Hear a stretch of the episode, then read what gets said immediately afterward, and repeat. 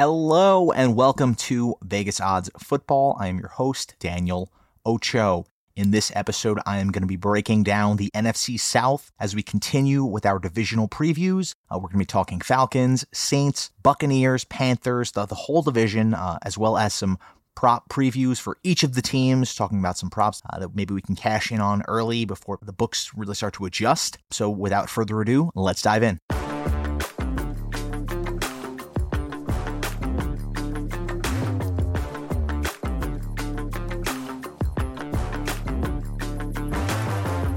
Okay, here we go with our NFC South divisional preview, and we are going to begin with the Atlanta Falcons. So, the Atlanta Falcons are a strange team in previewing for the upcoming NFL season because when I think about the Falcons, it almost feels as though the head coach and the general manager are not on the same page. So the, the, Falcons bring back Arthur Smith. Their GM moved on from Matt Ryan, just going through some of the players they lost this year. They lose Hayden Hurst, Fabian Moreau at corner.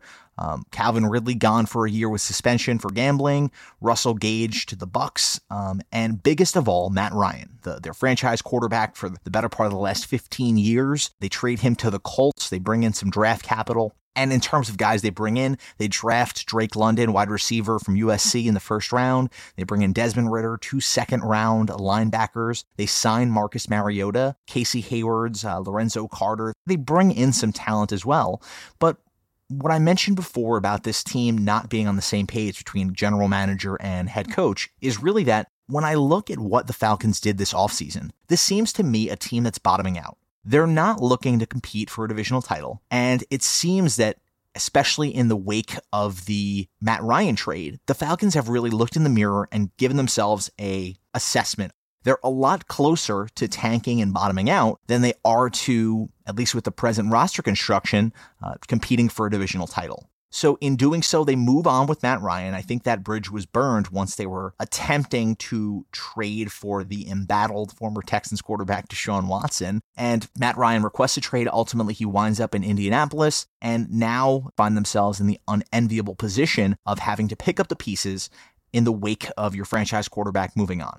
The good news here is that the Falcons have some real I think, difference makers on this roster. Specifically, Kyle Pitts, they, they bring back. Drake London was a, just a great pick. I think on offense, they have some talent. Cordarrelle Patterson wasn't a superstar by any means last year, but he did something I've never really seen before in terms of developing 10 years into your career into this really every down startable running back uh, in, in, fantasy he was certainly a surprise but on top of that he was really a difference maker in that offensive game plan so if I dig into some of the stats about this Falcons team, outside of just the, the sheer fact that from a roster construction point, they seem to have ridded themselves of all their, their major contracts. They have something like 70 million in dead cap this year. They're paying guys just not to play for them. Guys like Matt Ryan, guys like Julio Jones. They're paying these contracts out. They're, they're counted against the cap and they don't have these guys in the roster anymore. So it's a difficult position to be in to still be paying those contracts and still trying to field the roster in, in 2022. But what I think the Falcons are doing here is reloading. They're reloading, and I, I think they see this as a, a year where they're going to be on the downturn. They're not going to be able to compete in the way they've been used to over the last several years. But in digging into some of the advanced analytics stats for the Falcons, Football Outsiders by DVOA, they were the worst seven win team of all time last year. They went seven and 10. I think some people were surprised, myself included, that the Falcons won seven games last year because most people watching that team sort of felt like they were a disaster but they were probably the first of what I would only assume will be a string of these terrible seven win teams. Where whereas we used to think of sort of six win teams in the NFL as a team that went six and 10, they really weren't worth writing home about. But when we think about a seven win team, maybe we thought they were a game or two away from being in contention. With the new 17 game format, seven wins just don't mean seven wins anymore. It's just not what it was. So the Falcons, by every statistical measure, are the worst seven-win team of all time, according to DVOA. They finished seven and two in one-score games. They're due for some massive regression in that regard. We talk about this on every episode. Statistics that are not necessarily translatable from year to year. They're not consistent. One of those statistics is your team's record in one-score games. So I know this often comes up in college football more more than the NFL a lot, but a lot of times we see teams close out these tight games and we give them a little bit too much credit because it's sort of a statistical anomaly to win a disproportionate number of your one score games. You're, you're due for some bad luck. You're due for some negative or positive regression in that regard. Um, so the Falcons last year finished with seven wins despite having a minus 146 point differential last year. Their O line was pathetic. They didn't do much to address any of their issues on the O line. And the sad part is their O line was actually extremely healthy. They had one of the more consistent groupings last year, despite the fact that they were not very good by any metric. They didn't do really anything to address the deficiencies, as I mentioned, besides bringing in Marcus Mariota. And Marcus Mariota is a guy who worked with Arthur Smith in Tennessee. He's a quarterback who's very capable on the run. He seems to have done something of a reclamation in Las Vegas over the last several years. I know Gruden really had a soft spot for him before, you know, getting in a lot of trouble and getting kicked out of the NFL. But this is a guy who's been trying to get back into a starting role for the last few years after flaming out in Tennessee the years that we did see Mariota start, I don't think he's ever thrown for more than like 14 or 15 touchdowns in a season. It was pretty dire for him. Uh, he played one exceptionally impressive game in the playoffs for the Titans a few years ago when he was a starter against the Chiefs. If anyone remembers, I believe he caught a touchdown in that game. But outside of that, it was tough sledding for Mariota. This was a guy who was hyped up to be a true franchise quarterback. He's one of the best college football players of all time. Uh, he was really a stud at that level.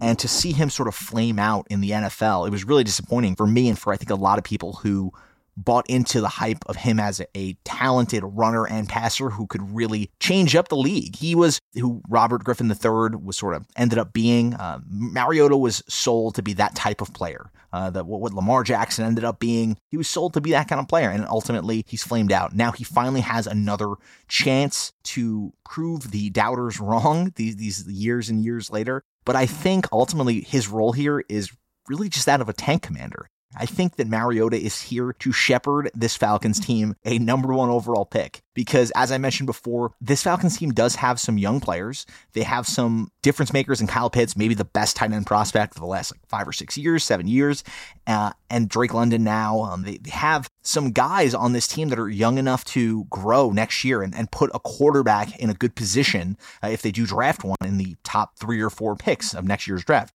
But everything about this team, looking at the roster construction, screams to me that they're bottoming out. Even the Desmond Ridder uh, draft pick, he's been pegged as this most pro ready quarterback. He showed some real promise at Cincinnati, but I don't view him as a franchise guy. Maybe I'll be proven wrong. Maybe he comes in and really steps up and shows the reason that the Falcons took a chance on him but I'm not keen on the rest of this roster, the the pieces around him. Um, I know I said before that there is some young talent here that sort of sets up the Falcons for a better position in the draft next year and to allow them to pursue a franchise quarterback this coming off season but I don't see Desmond Ridder being the difference maker here. I don't see Marcus Mariota taking this team to five or six wins. I think this is a team that's ultimately going to be the number one pick in the draft next year. I, I think that despite Arthur Smith's consternation uh, and, and despite his efforts, this is going to be a team that's drafting one, two, or three. And I think the Falcons will ultimately go under their projected four and a half win total. I didn't even mention the over under win total to this point because frankly it seems sort of pointless. I, I, don't see any world in which the Falcons are winning five games. This this is a pathetic roster uh, with a dire quarterback room, and for all the ancillary offensive talent, I, I don't see a world in which they go over that bet for our prop bet for the Falcons, I know I'd mentioned Drake London, but I, I, love the over on Drake London, 745 and a half receiving yards. Now, I know that betting on rookies has been a bad bet for the history of the NFL. Rookie receivers in particular almost never step in and slide into a situation where they're going for a thousand yards. But the last couple years have proven to be outliers there. We saw what Ja'Marr Chase did. We saw what Justin Jefferson did. We're coming off some of the best rookie receiver seasons of all time. And I think that's a combination of the fact that NFL offenses are getting better about what they're asking these receivers to do in terms of uh, getting them involved in the offense. A lot of times, rookies would sort of struggle to develop their route trees or struggle to be in the right place at the right time. Famously, Davante Adams, when he was a young receiver with Aaron Rodgers, who ultimately went to be his sort of partner in crime, he could not get on the same page as a young receiver with Rodgers, and he was dropping the ball, and Rodgers just didn't trust him. And Adams was picked to replace Jordy Nelson, and it was a bad situation where it looked like Davante Adams may be a bust. Ultimately, Davante Adams, as we've seen, has developed into one of the better receivers in the league. But Davante Adams was the normal situation here. We look at guys like Ja'Marr Chase, we look at guys like Justin Jefferson, and we think now this is what a rookie receiver should look like. But those guys are by far the outliers in the course of NFL history. So in looking at Drake London and, and his over projected 745 and a half yardage total, it would be easy to say the under on this, right? Because I'm so low on the Falcons as a roster. I'm so low on their quarterback room. But the problem here, and what I think benefits Drake London, is simply that there is not a lot of other competition there for targets, for yardage. Somebody's going to be catching the ball on this offense. One way or another, Kyle Pitts can't catch every pass, despite what the Falcons may truly believe going in, into this year.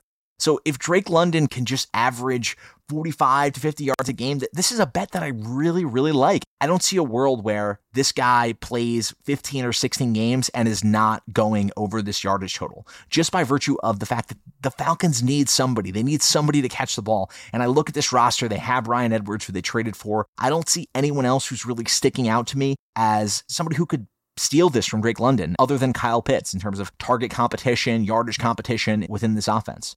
Moving on now, let's talk about the Carolina Panthers. I know I was pretty negative about the Falcons just now, but I wanted to do the, the Panthers next because I think the Panthers are also one of the worst teams in the NFL going into this year. There's no other way to look at it. Their over under projected win total this year is six games. In terms of key losses, they lose Haason Reddick to the Eagles, Stephon Gilmore, AJ Bouye. They bring in Xavier Woods at safety, Austin Corbett at guard, uh, Matt Ioannidis on the interior D line. They drafted Matt Corral from Ole Miss. This is a team that didn't have a lot of draft capital because they've been trading for the, garbage bin heap quarterbacks for the last three years. They do that again this year. They, they bring in Baker Mayfield. That's sort of the big trade for the Panthers this offseason. Pseudo disgraced Baker Mayfield, who was replaced by a quarterback who's embroiled in not one, not two, but 27, 24 sexual assault possible cases. And now people are sort of selling themselves and the idea that Baker Mayfield is going to be angry. He's going to take it to the NFL, take it to the rest of the league. He's going to play hard and he's going to show why he was the number one overall pick. And you know what? I don't buy it. I don't buy into Baker Mayfield. More importantly, in talking about why I don't buy into Baker Mayfield, we have to talk about the Panthers' new offensive coordinator, Ben McAdoo former New York Giants head coach, the Cheesecake Factory legend, and I call him the Cheesecake Factory legend because famously he had this huge play sheet that looked like a Cheesecake Factory menu with, with all these plays. And you know what? The offense still didn't look any good despite all the plays he had on there. Uh, this huge menu of options. It, did, it didn't really look too innovative there, Ben. And anyone who, who lives in New York or who followed the Giants during his tenure knows the sort of stagnant offense we, we saw from him. This is the guy who benched uh, Eli Manning for Geno Smith and broke up that starting streak. I think that there are still Giants Giants fans riding in the street over that one. But Ben McAdoo is a guy who prioritizes things I don't think Baker Mayfield works well with. And when I say this is something he prioritizes, what I really mean is he prioritizes quick passes and this sort of tempo offense, uh, getting the ball out on time in a rhythm, a rhythmic offense. And the problem is when you have somebody like Eli Manning, who is a very tall guy, he, he's a guy who's built like an NFL quarterback in terms of just height, can see over the line. You can do that. But when you have Baker Mayfield, a short king, as some might call him, with small hands and who is not tall by any means, he can't see over the middle of the field. He has to constantly be on the run. He has to constantly be moving in order to process the full field. I don't think Ben McAdoo can possibly run the offense he's been running throughout the course of his NFL tenure with Baker Mayfield due to Baker's physical limitations. And beyond those physical limitations, I just don't see this Panthers offense transitioning into what has really allowed Baker to shine as a quarterback in, in the league.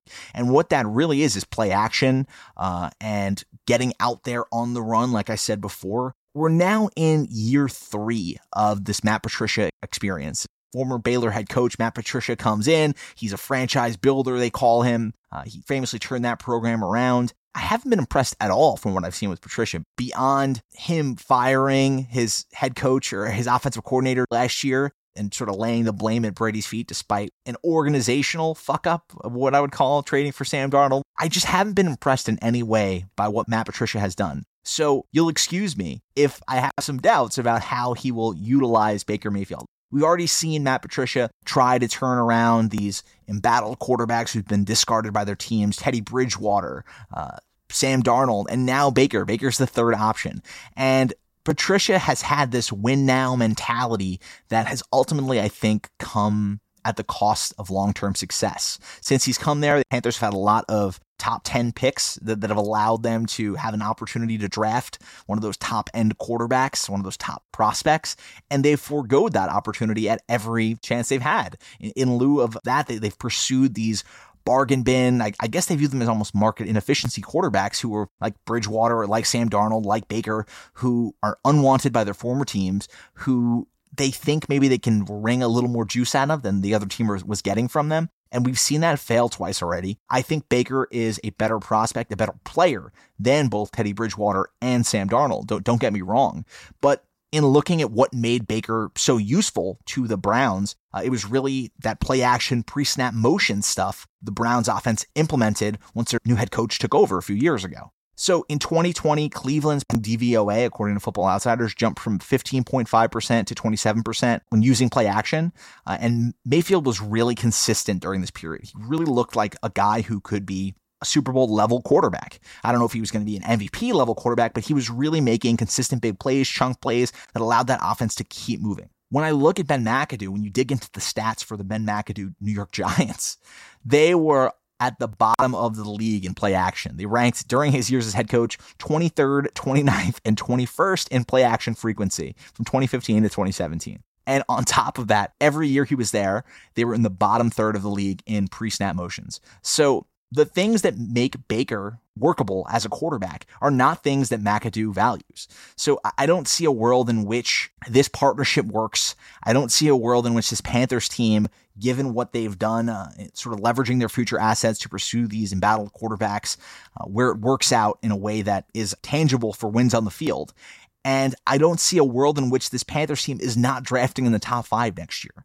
I think Matt Patricia is a lame duck coach. In betting on over under win totals, I always try not to bet the over on a lame duck coach because it never works out. If any coach is going to get fired this year, it's going to be Matt Patricia unless he makes the playoffs. Basically, it's playoffs or bust. So I'm taking the under on the Panthers this year. The Panthers are my pick to be one of the worst teams in the NFL. I think Baker could show some signs of life again and ultimately find maybe a better home next year. But I'm taking the under on the Panthers, six and a half games or under six games. And I also think I'm going to throw a little bit of money on Matt Patricia for first coach fired. Like I said before, Matt Patricia's a lame duck if this team does not get started on the right foot, I think Matt Patricia could not be long for this world as head coach of the Carolina Panthers. Now, in terms of player props, in the same vein that I mentioned, I, am hammering Baker, I'm hammering Ben McAdoo here, but the player prop I like most for the Panthers this year is Baker Mayfield under 3,800 and a half passing yards. And why do I like this? Touchdowns are more fluky, right? Year to year, they're, they're one of those stats you can't really prognosticate on because they're a lot of luck involved in, in touchdown totals. But I don't see Baker hitting the over on this because of play style. And over the course of the season, I think the inherent conflict in his passing style with what Ben McAdoo likes to run, and the fact that, frankly, I think Ben McAdoo sucks at running an offense, I don't see a world in which Baker is going to go over this 3,800 and a half passing yard total. So that's why Baker under is my player prop for the Carolina Panthers this year. Moving on, let's talk about the New Orleans Saints. This is a more fun one, right? Because the Saints are going to be good this year. I, I really like the Saints. They lose Terron Armstead. They lose Marcus Williams. Alvin Kamara is likely to face a suspension. They lose Sean Payton, their, their franchise head coach, the guy who really got them to this place as a franchise of consistent contendership after the Saints were a joke for a long time. These guys were the Browns. People forget because they've been good for so long, but they were like a Jets level, Browns level joke of a franchise. And Sean Payton turned all of that around. Drew Brees and Sean Payton together did that. Now they bring back their defensive coordinator and the new head coach, Dennis Allen. They bring back their former offensive coordinator who hasn't called plays because Sean Payton's called plays for most of his Saints tenure. But the year that Sean Payton was suspended and, and a little bit in 2016, this current offensive coordinator was calling plays for the Saints. So it's not a completely new situation in terms of roster additions, they bring in Tyrann Mathieu, they bring in Marcus Maye, uh, Jarvis Landry, Daniel Sorensen. They draft Chris Olave and Trevor Penning in the first round. They get Michael Thomas back from an injury. They bring in Andy Dalton for some backup leverage, I guess, with Jameis Winston. Jameis Winston tore his ACL, so they bring him back as well. Uh, they, they rebuilt their secondary through free agency.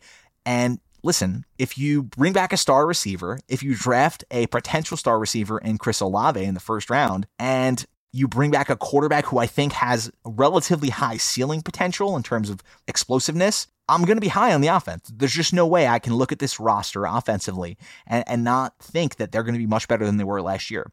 This team won 10 games last year. The Saints won 10 games with a rotating door of quarterbacks. Trevor Siemian starting stretches for them. Uh, they had awful injury luck on the front line last year uh, in terms of their quarterback situation. It was disgusting for most of the year. They were playing with Taysom Hill. They had like zero useful receivers on this team without Michael Thomas. And when Winston blew out his ACL, it was all basically toast for them. But this team had a lot of heart. They, they kept playing hard. And part of that was that this defense is not to be fucked with. And they're still not to be fucked with. If you look at some of the advanced analytics for the Saints defense, they are one of like three teams to have an above average DVOA according to football outsiders each of the last five seasons. So five years of defensive consistency like that, that is an organizational mandate there are guys in that building who are really prioritizing the right things uh, from a roster construction standpoint and from the standpoint of play calling and just what people are emphasizing inside that building. And if you look at just every level of this defense, you have Demario Davis, Marshon Lattimore, Cam Jordan, I think that Football Outsider has this defense ranked as the best defense going into the 2022 season. It's hard to disagree with that. The Saints are loaded on the defensive side of the ball. They have enough difference makers on the offensive side of the ball. I think they're really going to be a fun team to watch this year. And I think they really have an opportunity to surprise people. The Saints right now are projected eight and a half wins, or over under is eight and a half wins. And I think honestly, that's too low. This is a team that really competed throughout the entire season, despite not having Jameis, despite having one of the worst receiver rooms I've ever seen in the NFL. And you know what? They, they were really competitive. I, I think that Alvin Kamara, losing him for part of the season, is a big loss, but they brought back their boy, Mark Ingram, who was able to shoulder the load a little bit last year in a way that I think surprised a lot of people, including myself. And as much as we talk about a lot of defensive statistics not being transferable year to year, I think when you look at just the talent and some of the injury luck that this team has faced over the last couple years, it's hard not to project this defense to be top, top end a Super Bowl caliber defense. Now, that offense is really where the question mark lies because the variance on Jameis, the variance on a lot of these players that they're relying on within that offense is so huge where we could see Jameis implode. We could see the 30 interception Jameis, or we could see a guy who is really trying to take care of the ball like he was with the Saints early in the year last year.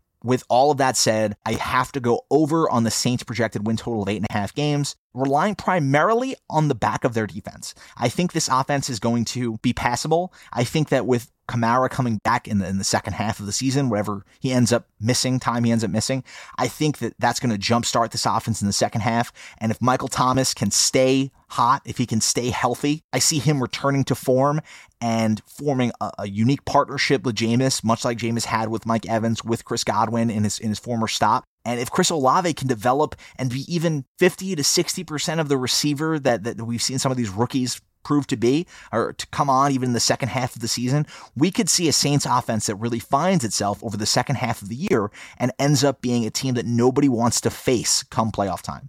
So now I want to briefly talk about my prop pick for the New Orleans Saints. And this one speaks to what I was saying about Michael Thomas. I want Michael Thomas over 74 and a half receptions. I know nobody wants to bet on Michael Thomas after what he's done the last two and a half years. It's been nothing but fuckery from this guy. He wanted to be traded. He was talking a lot of nonsense on Twitter. He, he's constantly insufferable online. Uh, he, he missed two seasons basically saying he was going to come back. He didn't have ankle surgery until well after the team wanted him to have it. He, he was really being an absolute tool. So it's hard to really root for the guy. It's hard to feel comfortable betting on him, especially after he's been basically out of football for two full years. But I think people are forgetting just how goddamn good Michael Thomas was three years ago when, when he last played. This guy was one of the top two or three receivers in the league last time he stepped on the field. So I find it hard to believe that if he's healthy, if he's back, he's not going to catch at least 80 passes. There, there's just no way to me. And I know that this number's set because they're baking in that faulty ankle, they're baking in that injury luck. But you know what? Betting on football is supposed to be fun. And you know what will be fun? Watching Michael Thomas catch six to seven balls every goddamn week and knowing that your your over's looking good. You could hit this over potentially by like week 11 or 12 because Thomas is just a machine. And that's what I want to see. I don't know if this offense is going to be that high flying, but I believe in Michael Thomas. I believe in him coming back from the injury. I believe that Jameis can definitely sustain Michael Thomas's numbers. And I want to hit the over on Michael Thomas, 74 and a half receptions this year. Finally, the last team in the NFC South we're going to talk about today is the Tampa Bay Buccaneers. Uh, they are the Tom Brady led Tampa Bay Buccaneers. Tom Brady almost retires. Their over under is set at 11 and a half games. They lose their head coach, Bruce Arians. He just got old, didn't want to do this anymore. Maybe Chris Godwin for part of the year, that late season ACL tear. Jason Pierre Paul is gone, Ndamukong Suh is gone, Alex Cappa, Jordan Whitehead, Ronald Jones, Gronk retired. We already saw that their all pro center, Ryan Jensen, maybe the best center in the league. They lose him to an Achilles tear. Uh, in terms of additions, they bring on Russell Gage, Shaq Mason, Akiem Hicks. They just signed Jones. So it's, it's not all bad news. That their best addition was really bringing in Tom Brady, bringing him back from retirement. Because uh, this is a team that looks completely different if that's not the case. So they already have lost early in this preseason when we're talking about them now. They've lost some of their O line starters. Their starters on the O line last year played 88% of snaps together, which was the best in the league, one of the best in the NFL in terms of continuity on the offensive line.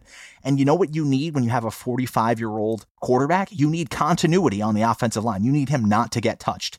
Tom Brady, over the last several years, has developed into this guy who gets the ball out extremely quickly. I think the only quarterback last year who was getting the ball out quicker than Tom Brady was Big Ben, and it was because he was a corpse and didn't want to be touched anymore. So Brady is is getting the ball out quickly, and part of that is that he's old and knows he doesn't want to get hit, and part of that is that this offensive line allows him to do that. It's not just that Brady, if you look at how Brady was getting his yards last year versus how Big Ben was getting his, Big Ben was getting these plays where he got the ball out quickly and the guy would get tackled immediately. Brady and this Bucks offense have produced some big plays over the last few years, despite the fact that he's been getting the ball out quickly. And part of that is because this offensive line has allowed Brady to feel confident in that protection scheme and confident enough to extend plays and take some deep shots down the field to those stud receivers that Brady's been surrounded by his entire time there. So when I look at the fact that they've already lost their all pro center to an Achilles tear for the entire season, they already had before this two new starters coming in on the offensive line. I'm a little bit worried about what the Bucks are going to look like this year because I think that things like that can snowball. If your quarterback is not your 45 year old quarterback, again, he's very old. Uh, if he's not trusting his offensive line, if he's now in a position where he can't extend those plays because he doesn't want to get injured, we may see an offense that looks more akin to those last end of era Tom Brady Patriots teams, which were not lighting the world on fire offensively. Obviously, there's more receiving talent, more offensive talent on this Bucks roster than those Brady teams had, but still, it got ugly there when, when that offensive line started to falter. Part of the identity of this Brady team since he came to Tampa Bay has been dominating in the trenches, up front on the defensive line, up front on the offensive line. And losing a guy like Gronk for all he is as a receiver, it hurts a lot the running game that he won't be there this year because he is one of the better blocking tight ends of all time. So for all these reasons, I'm going to take the Bucks under 11 and a half wins this year. I don't see Tom Brady taking this team to another one seed. I don't see this offensive line lasting the entire season. They had a lot of injury luck on that offensive line. I know they basically had the worst injury luck in the defensive secondary, so maybe they're due for some regression in that regard. But even despite that, they, they lose a lot of the identity of this team in terms of the trenches dominating up front. And without that identity on the offensive side of the ball, I don't trust a 45 year old quarterback over the course of 17 games to stay healthy. Brady's been one of the healthiest players in the NFL over the last 10 years. And I think at some point it has to come to an end. Maybe players on the defensive side of the ball smell blood in the water. This was a guy who was retired. He was going home. He was done. And now he loses his center. He has two other new starters on the offensive line it could be an ugly situation. And if I'm gonna bet against the the Bucks, then I am gonna throw some money on the Saints to win the NFC South at plus 310. I like the Saints this year. I like them maybe to throw a long shot bet to win the NFC South. Something to keep in mind there. That's a funner long term play. Player props for this Bucks team. I'll just run through a few really quickly. I love Mike Evans over 10 and a half receiving touchdowns Evans has gone over both of the last two seasons with 13 last year and 12 the year before, and he has far less target competition for red zone targets. Uh, with Chris Godwin likely to miss time, likely to struggle a little bit coming back from that ACL tear. Chris Godwin led the team in red zone targets last year. Gronk was up there. I think he had 13 or 14. And you know what? There's some vacated red zone opportunities there. And if Mike Evans can stay healthy over the course of the season, I don't see a world in which he goes under that, that 10 and a half receiving touchdown total. I'm also going to be hammering Leonard Fournette anytime touchdown scorer bets all season because I think this guy is going to see a shit ton of opportunities to score in the red zone, to score whether it be by reception or by rush. He was third in the NFL, only behind Jonathan Taylor and Austin Ekeler in red zone rushes over the second half of last year. This was a guy who was getting the ball in primetime areas constantly. So Leonard Fournette, anytime touchdown scorer, look out for it every week because I think it's going to be a, a bankable bet this year. And that concludes our preview of the NFC South. I will be back next week to preview the AFC South. Thanks as always for your time, and I'll talk to you guys soon. Bye now.